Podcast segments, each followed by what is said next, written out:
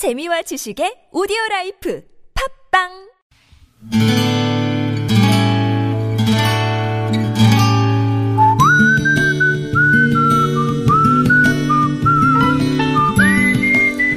여러분 기억 속에서 여전히 반짝거리는 한 사람, 그 사람과의 추억을 떠올려 보는 시간, 당신이라는 참 좋은 사람. 오늘은 인천시 서구 연희동에 사시는 임수연 씨의 참 좋은 사람을 만나봅니다.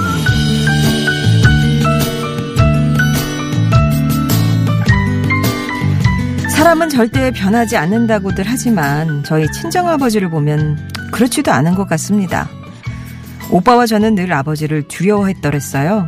항상 이마에 계급장 같은 내천자 주름을 짓고 계셨던 아버지는 말 한마디조차 건네기 힘들 정도로 무섭고 먼 사람이었거든요. 어느 정도였냐 하면 한 번은 엄마가 부업을 해서 사주셨던 노란 운동화를 그만 학교에서 잃어버리고 말았어요. 누구보다 그 운동화를 잃어버린 게 속이 상했던 저는 눈물과 땀으로 범벅이 된 채 집에 왔는데 아버지는 불같이 화를 내시며 그러게 신발 주머니를 꼭 갖고 다니랬지.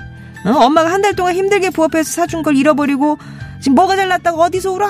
하셨던 분이셨어요.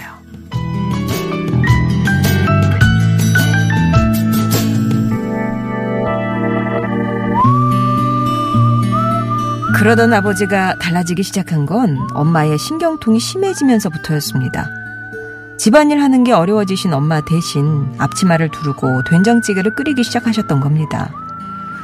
오빠네와 저희 식구까지 모이면 4살짜리부터 18개월 된 아이까지 아이가 넷, 어른이 넷, 거기다 부모님을 더하면 총 10명이나 되는데 얼마 전 엄마 생신에 나가서 저녁을 먹자는 제안을 거절하신 아버지께서 직접 생일상을 차리겠다고 하셨지 뭐예요. 그날 영상을 통해 배웠다는 미역국을 근사하게 끓여내셨던 무섭고 두렵기만 했던 내 아버지 임창병 씨. 저는 당신이라는 참 좋은 사람의 기분 좋은 변화에 응답하려 요즘 안 하던 애교 연습을 하고 있네요.